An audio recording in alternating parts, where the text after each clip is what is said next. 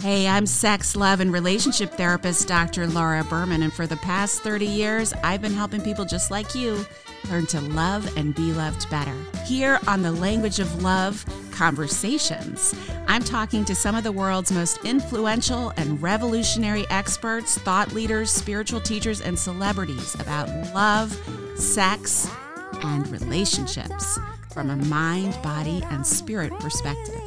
And that way, my goal is to awaken your mind, body, and soul.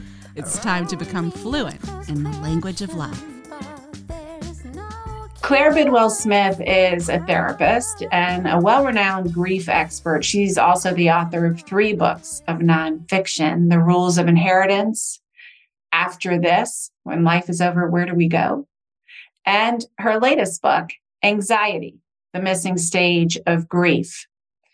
And so I'm getting into with Claire today not only this issue of a unique brand, as she says, of anxiety when we are grieving versus other kinds of anxiety, what that looks like, especially if you have lost someone, how to recognize and also how to move through some of the anxiety that comes along with loss. And we also talk about other aspects of healing from grief, of using grief as a portal to a newer, more self actualized version of yourself, and also what's going on in the world today in the Middle East and the collective grief that we've all been experiencing over the past several weeks around Israel and Gaza and all that comes with that, not only for the innocents lost there, but also for the conflict and around the conflict that's been created around the rest of us. So I hope you enjoy this episode of The Language of Love. Claire Bidwell Smith, thank you so much for joining us on The Language of Love. Thank you for having me. So, your book, Anxiety, the missing stage of grief, something that I think is absolutely universal for anyone who's experienced a tremendous loss. And I like that you were, you know, you give a lot of theory, but you always give a lot of practical advice in the book. But you you talk about how the kind of anxiety that someone experiences around grief is really a unique brand of anxiety grief related anxiety versus let's say generalized anxiety. So i was wondering if we could start there what the difference is yeah, you know, it's something I have been studying for a long time. Personally, I went through it after the loss of my parents when I was in my early 20s. That was my predominant response was anxiety with my grief. Mm-hmm. And then I've now been studying it in private practice as a therapist for years and years. And it is different from general anxiety. It can present in similar ways, similar symptomology and similar responses. But for some people, they go through a big loss and they may have never been anxious in their entire lives. And suddenly they're experiencing tremendous anxiety. Right. Others who have grappled with anxiety in the past will see an uptick in their anxiety or new manifestations of it. And often a lot of it is directly connected to the loss itself. Either the death was traumatic in many different ways, or the loss was so immense that their life changes that they're going through are, you know, all the secondary losses are so unsettling and their whole floors dropped out. And then there's also the aspect of just the huge realization and reminder of our mortality. And that itself yeah. can be frightening. That reminder that nothing is really certain. As much as we want to plan for things and think we can control outcomes in life, you go through a big loss. And that reminder that we cannot do that is is pretty anxiety provoking.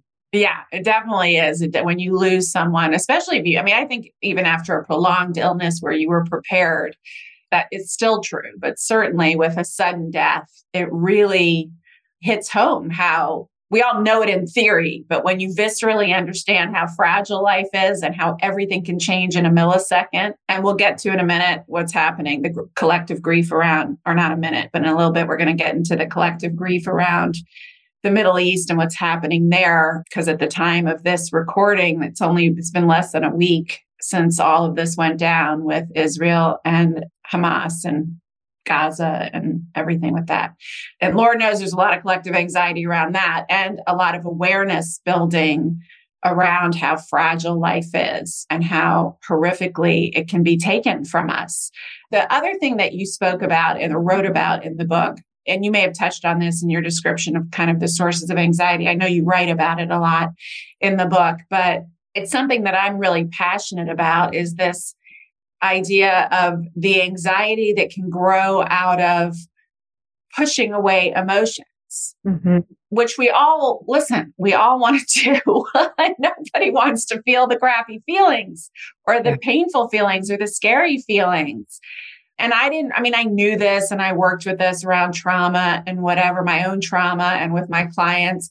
But it wasn't until my son died and the grief was so much wider and deeper and more crazy intense than I ever could have imagined that I didn't have, at least in my mind. I've since learned that that's not universal, but in my mind, like I was like, there's no way I can push this away. Like it's so big, it can't be pushed away. So I had no choice. And I also knew and got very clear messages that I was not going to make it literally. Not that I would kill myself, but I would basically crumble. lose myself, crumble. Yeah. And maybe inadvertently get sick. And because that happens with intense pain. I've certainly seen it with my other grieving mama friends. So out of necessity, I started feel really letting myself feel it and really leaning into somatic experiencing, as these guys know I'm always talking about. And then that's when I suddenly had this really personal experience of how much that alleviates the anxiety. And so I'm wondering if you can speak a little bit to that about how common it is and but just any thoughts you have about this whole idea of pushing away or not being with stuff and what comes up when we aren't able or willing to do that. Absolutely. I think you touched on a lot of really important things here. I think that most people are surprised by the enormity of the experience of grief, how yeah. far reaching it is into your life, how big the emotions are that we experience, how unexpected they can be. You know, you suddenly can't rely on yourself anymore. You don't know mm-hmm. when you're mm-hmm. going to drop to your knees walking through a room out of nowhere, you know, right. Mm-hmm. grief. And that itself can be so unsettling. Just that can cause anxiety. But you're right. Most people at least attempt to push away their grief in some way, whether it's just because it's so big, it's so painful, it's so unwieldy. You know, our natural impulse is, I can't do it. I won't do it. I'm going to tamp it down in any yeah. way. But there's also other reasons. You know, our communities aren't always supportive of our grief. Um, there's not yeah. always space to grieve. We don't always have the resources to grieve. We don't have the time to sit in our grief and find support as we move through that. So there's many, many reasons that we try to push away the grief, make it go away. And inevitably, when we do that, it spills out in every other direction. A lot of anxiety, anger, irritability, substance abuse, all kinds of things. Yeah but it, it's really hard to make space for our grief you know as a, I think western culture doesn't have a lot of great rituals and customs um, especially ones that inhabit the length of time we grieve. We've got oh, some sure. in the beginning but you know a year in you're still really grieving. You lose a child a year is nothing in terms of your grief process. And so there's not a lot that is creating space around that for us. And it's really it's really difficult. But that is one of the big things. Whenever i sit down with somebody who comes to see me who's who's experiencing that anxious grief i want to really mm-hmm. find out what has your grief process been like to date? How supported have you felt? How much have you been allowed to grieve? How much have you allowed yourself to grieve because that's very telling of the anxiety and how it's happening for them. Yeah, that makes total sense to me and I also think that for so many of us we we never even had any kind of vocabulary or strategy for facing emotions and feeling them because we were raised in communities or families where you just didn't talk about stuff and you didn't, yeah mm-hmm. we didn't have role models exactly and i know you get into a lot of techniques in the book and you mentioned something really important is that a lot of us don't have the resources or the time or the space to go to weekly therapy where we can be supported in that. And I just wanted to kind of pick your brain a little bit and then also share this that I certainly went to a lot of intensive, for instance, somatic, you know, since we're on this topic of feeling your feeling, somatic experiencing in the first year after Sammy died. And you're right that like I was thinking, okay, I should be better now. It's been a year. And it was actually the second year was worse. Mm-hmm. And I have found that to be true with a lot of the grieving mama, you know, mamas that I've met who are many years out. But one thing that I discovered, and I try to teach this a lot, is that if you just give your, you know, a lot of the reason that I think we're scared to feel the depth and breadth of the profound pain of grief, which then of course leads to the anxiety, is because we're anxious about being taken away by that pain. Like if I let that pressure valve open, I will never get up off the floor. But what I quickly learned, and it was only because I was supported at first, and now I try to kind of the opposite, the encouraging tale versus the cautionary tale, is that if you allow yourself, first of all, if you really let the emotion pass through you, it the whole thing maybe takes 10 to 15 minutes mm-hmm. to really feel whatever feelings are coming up. And then if you let yourself, if you totally surrender to the feeling and you let yourself sob or scream into a pillow or beat the shit out of a bunch of pillows or whatever you're doing to kind of move whatever the body just wants to do to release what's running through it, and you really stop thinking and let your body do it. After like 10 or 15 minutes, and I found this to, I mean, this has been like my mainstay and my, and my, I think really saved my life you feel so much lighter and clearer and really like a whole bunch of pressure has been released. Yeah, yeah, absolutely.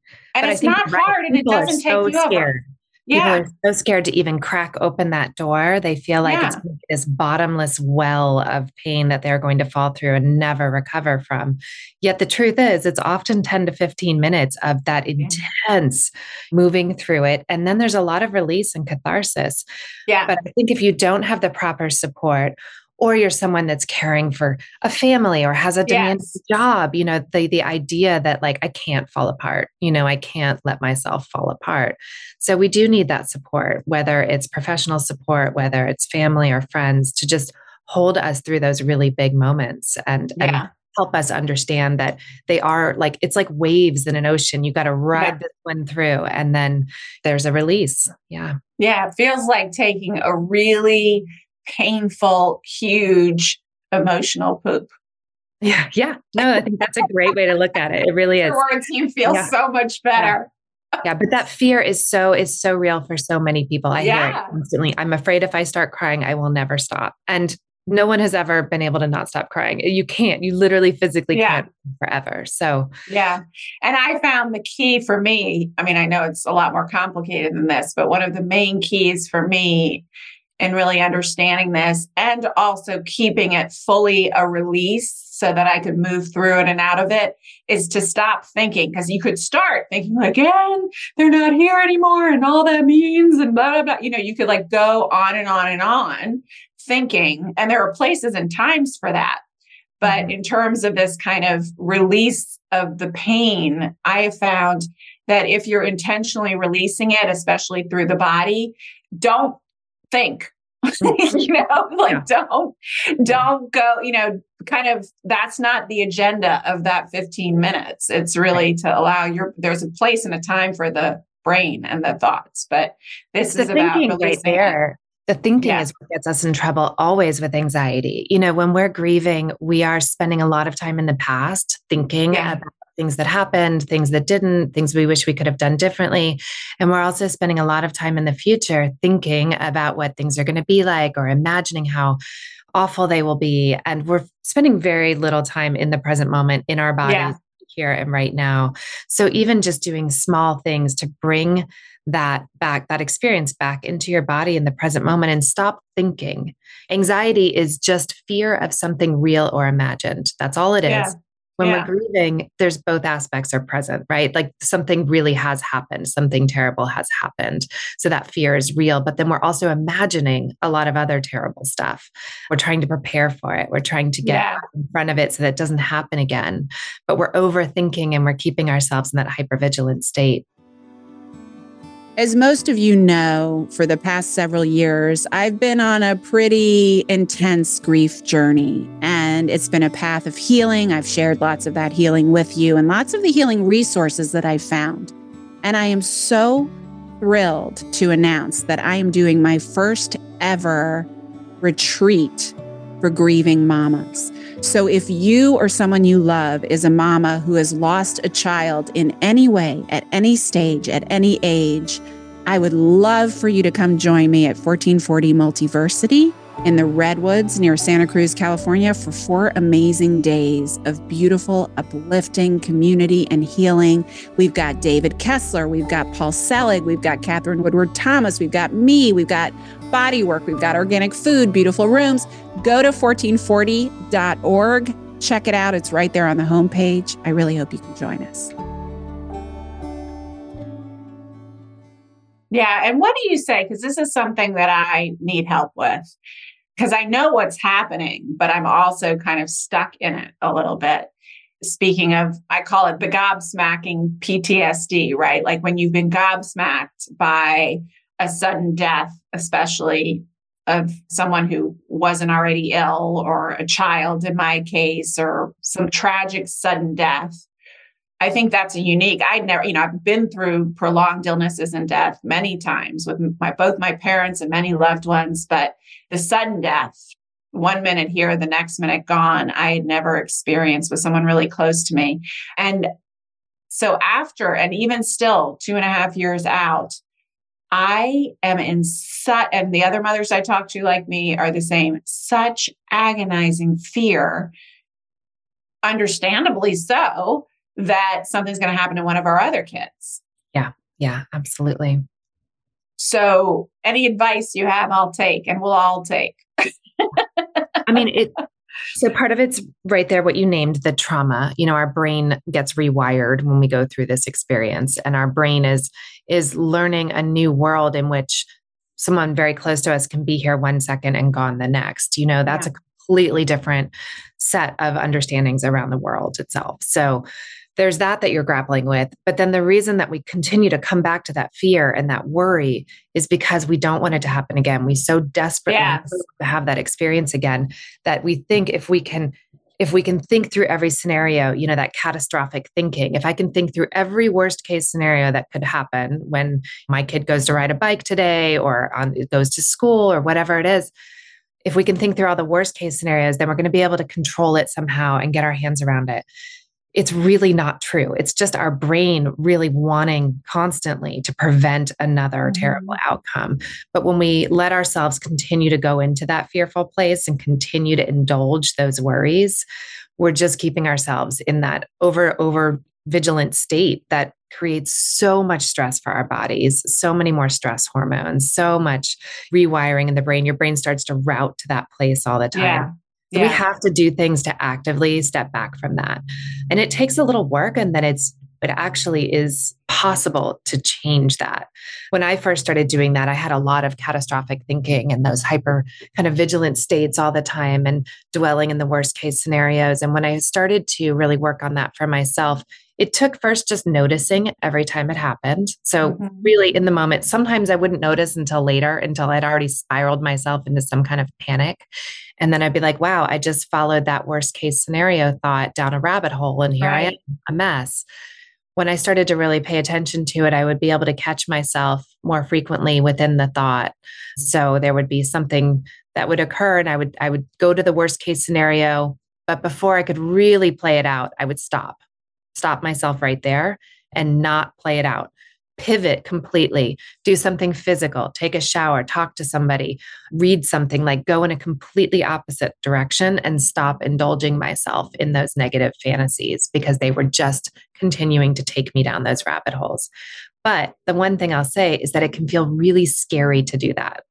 It can yeah. feel scary not to think through the worst case things all the time. You feel like you're not going to be prepared. Oh my God, I'm going to walk away from this thought and yes, it feels irresponsible sometimes. it's the best it's way not. to describe I mean, what yeah. it, terrible things happen whether we worry about them or not. Yeah. You know, we cannot control them. So, really starting to actively work on those pieces and not let yourself go into those avenues anymore. Yeah, I think that's great advice. And so it's about interrupting the thoughts and doing those kind of shift, those things that help shift you. One of the things that I talk about often both in, you know in my grief experience and just being in and around so many other especially grieving mamas, but just grieving people in general, is that grief. And I love, I don't know that you, you call it this, but I call it a portal. Like it really is a portal because it's not it, there is a bit of an evolution in the grieving process, of course. And with time, you continue to evolve from the moment you first experienced the loss to years down the line. But in some ways, and I remember saying this to my husband within a week of our son dying, you know, we were talking. He's like, you know, I know a lot of couples don't make it through this kind of thing, but we're going to make it. And I said, yeah, I'm sure we are. But I also want you to know that I already know that there is not a cell in my body that is going to be the same on the other side of this. Like I, and I didn't know how to articulate at the time, but it was like a portal. Like real, every aspect of my being was never going to be the same. And so, what you write about in the book, and what I totally agree with, is that part of that portal, as I would call it, is that everything changes for many of us, especially with a big loss, is that, or a loss that deeply impacts us, our, our motivations, our behaviors, our relationships, the meaning we give life, what's important to us. So, I'm wondering and also the freedom found in that because when something that horrific has happened to you and you realize nothing really matters but, and what a gift life is, mm-hmm. you just say, fuck it. Yeah. You know, yeah, not in a bad way. Yeah. Not in a bad way, but fuck it. Like none of your this bullshit is important. I don't have time for it. I can't make small talk anymore. Like I meet people at one of my husband's little professional events and they want to make, I'm like, I'm really sorry. I can't do small talk.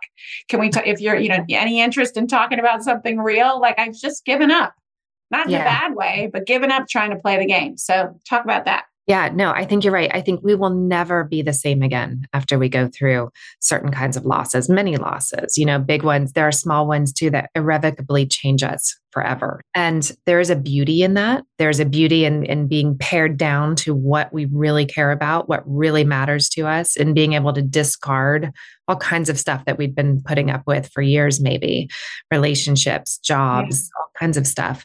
But there, I think that's one of the kind of big secondary losses. When I talk about yeah. secondary losses, it's all the ripple effect of one loss, you know, all the different things that change. We lose who we were.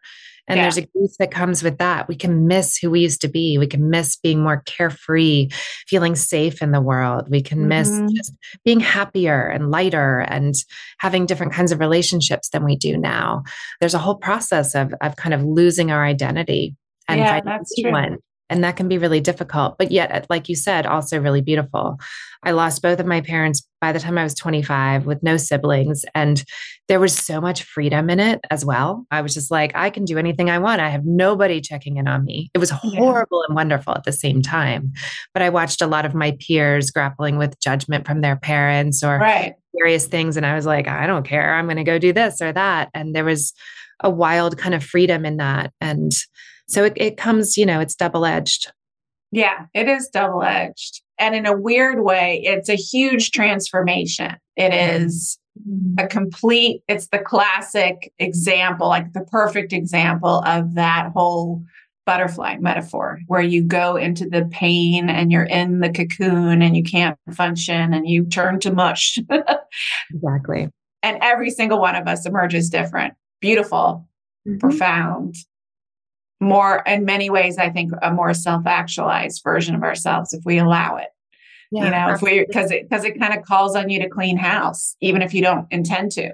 Because some people can't hang with you and other people are going to show up for you in ways you couldn't imagine and some people can't deal with you with no bs and other people are attracted to that and right? So it makes us more compassionate more empathic as well.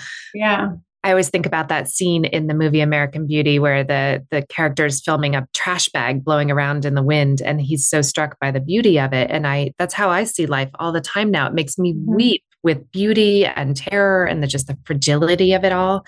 Mm-hmm. And yet I appreciate that. There's very little I take for granted. Yeah, me either. And I really love that. Yeah, I appreciate that. Well, so this is a great segue into what's happening in the world. So, as I mentioned, uh, you know, at the time we're recording this, we're about five days out from the Hamas invasion of Israel and Israel's retaliation against Gaza. And we are being bombarded by the most horrific images that I, at least, have ever seen on social media and in the news, things in, that are going to indelible in my mind the most. So there's that like the horrific PTSD of seeing these evil and hateful and violent acts of desecration and degradation and death and pain and suffering and loss. So there's that, but I want you to comment on if you're willing. And then also just our collective grief for all of these lives lost. And also that I'm struggling because also I'm having grief PTSD. Like I'm watching it, I'm going to start crying, I'm sure, because I every time it comes out of my mouth, I cry. So apologies in advance. But every time I see a mother, like, ugh, I relive. I don't relive losing Sammy, but I relive the pain. Yeah. It's so profound. And I know not just other mothers, but anyone who's lost someone is having some kind of grief PTSD right now. How could you not? And then there's the grief of all the people just pretending that nothing's happening. Yeah. Which often happens after you lose someone, but that's happening on a collective level. So I know I've mentioned like 20 things, but dive in here, Claire, while I while I get myself together. I'll do my best. Truthfully, I'm just I'm overcome with this as well. It's I'm really struggling with it. And it's um yeah. it's one of those times too when I feel thrust into this position where I'm supposed to be an expert and I'm supposed to be able to provide guidance around this and yet I'm feeling it just as much You're as everybody yeah. else and I'm not sleeping at night and I'm the the images and the the headlines I'm reading are just pounding into me and I'm struggling to carry them. And so the world is feeling very unsafe right now and that's creating a lot of anxiety you know i know we're thousands yeah. of miles away from what's going on but we're also not it's happening all around us in many different incarnations yeah. and it just everything feels really unsafe and i think the brutality of of what's happening and what has happened is is so horrific it's so beyond yeah. Think what any of us have even experienced in in our current lifetimes and yes I think you're really right about the PTSD of it for so many of us. Anyone who's been through any kind of loss, any kind of trauma, it's absolutely going to be triggered here. You can't not feel what those mamas are feeling. I can't yeah. not feel what people are feeling when they're grieving. And then the helplessness of it, the lack of control, you know, the feeling of like, this is going on, and yet I'm walking around my seemingly safe neighborhood and I'm taking my kids to school. And the feeling that that is what that feels like to carry I think the collective grief is sometimes helpful and beautiful, knowing it's an interesting space to be in. And I've only experienced it, you know, a few times in my life the pandemic, September 11th. Yeah.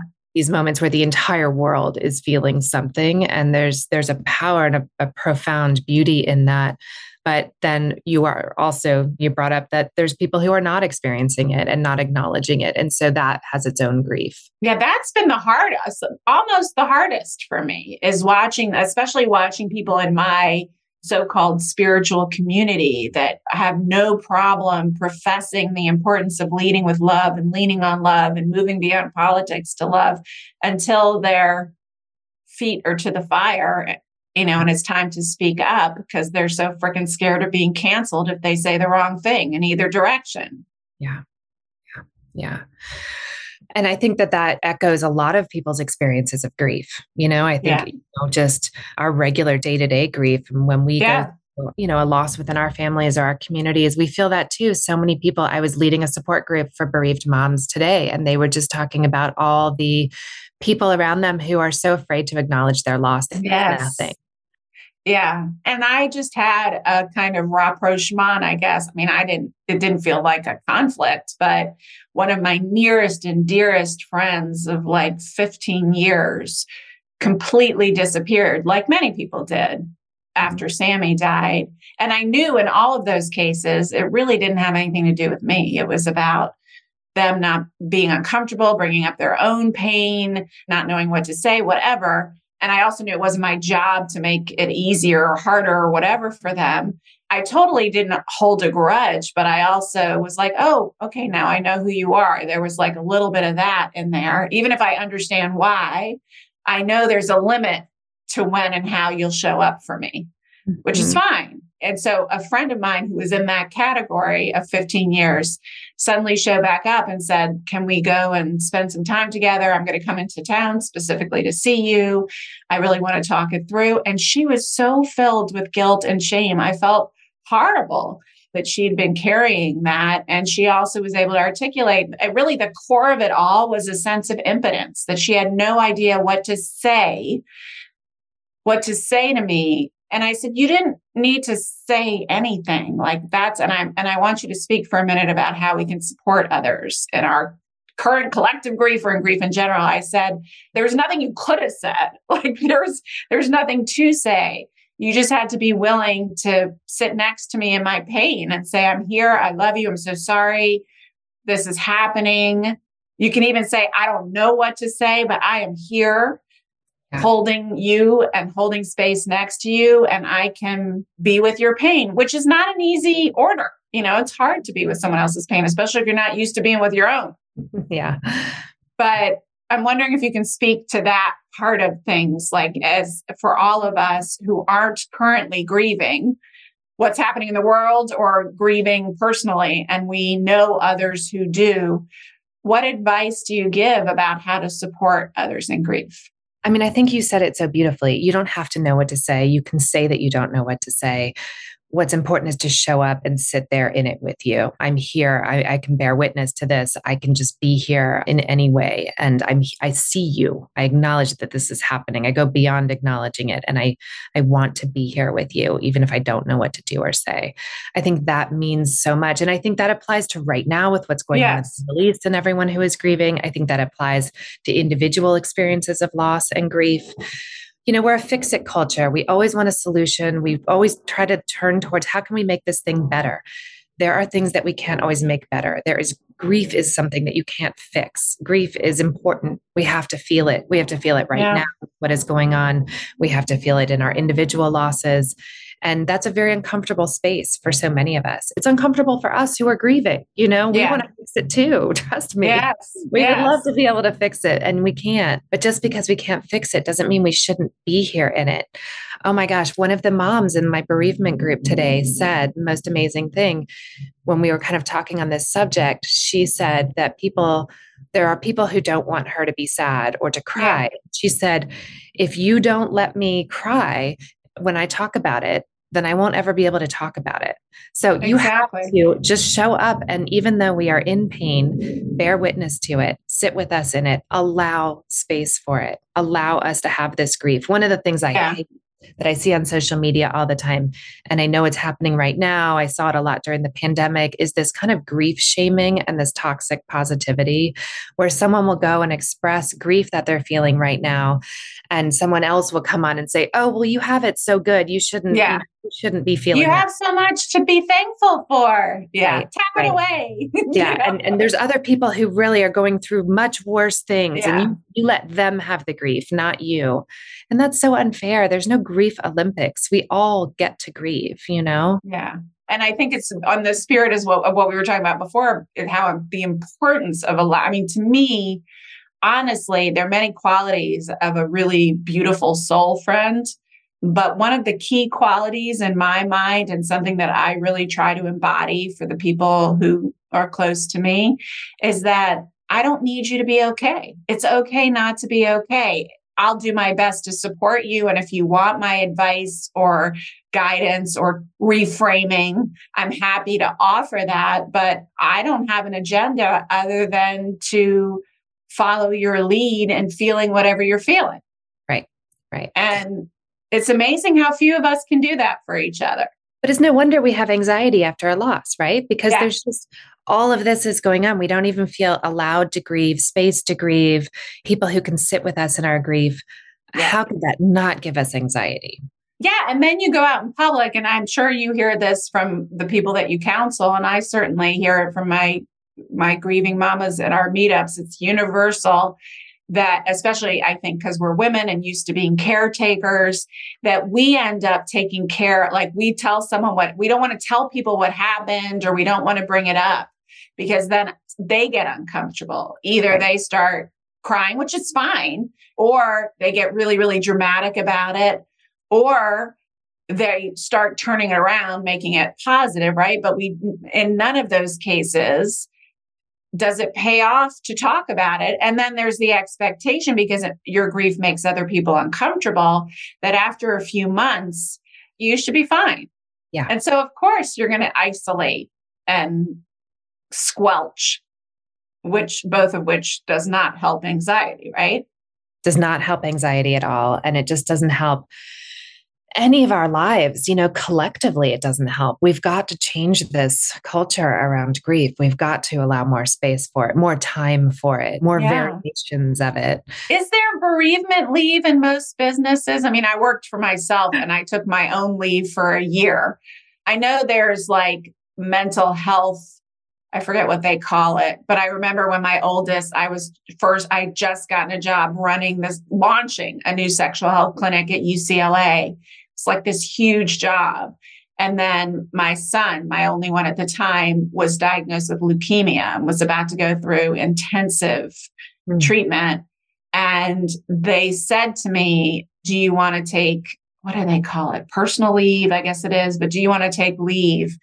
And in those days, I didn't like to feel my feelings. So I was like, nope, just give me a week or two to try to get this all going. And then I'm not going to let this go. Also, I was a single earning household and I felt like I really needed to make a go of this. But in that case, it was on me, not UC. UCLA was offering me the personal leave, but I didn't even ask how long that leave could be. So I'm wondering from you if if those I know in most businesses there ain't no you're lucky if you get maternity leave yeah you're no. lucky if you get paternity leave. it's practically yeah. non-existent you know it's usually a few days at most. Yeah. It's usually right around the time of the loss when sometimes we really need that bereavement leave like six months later.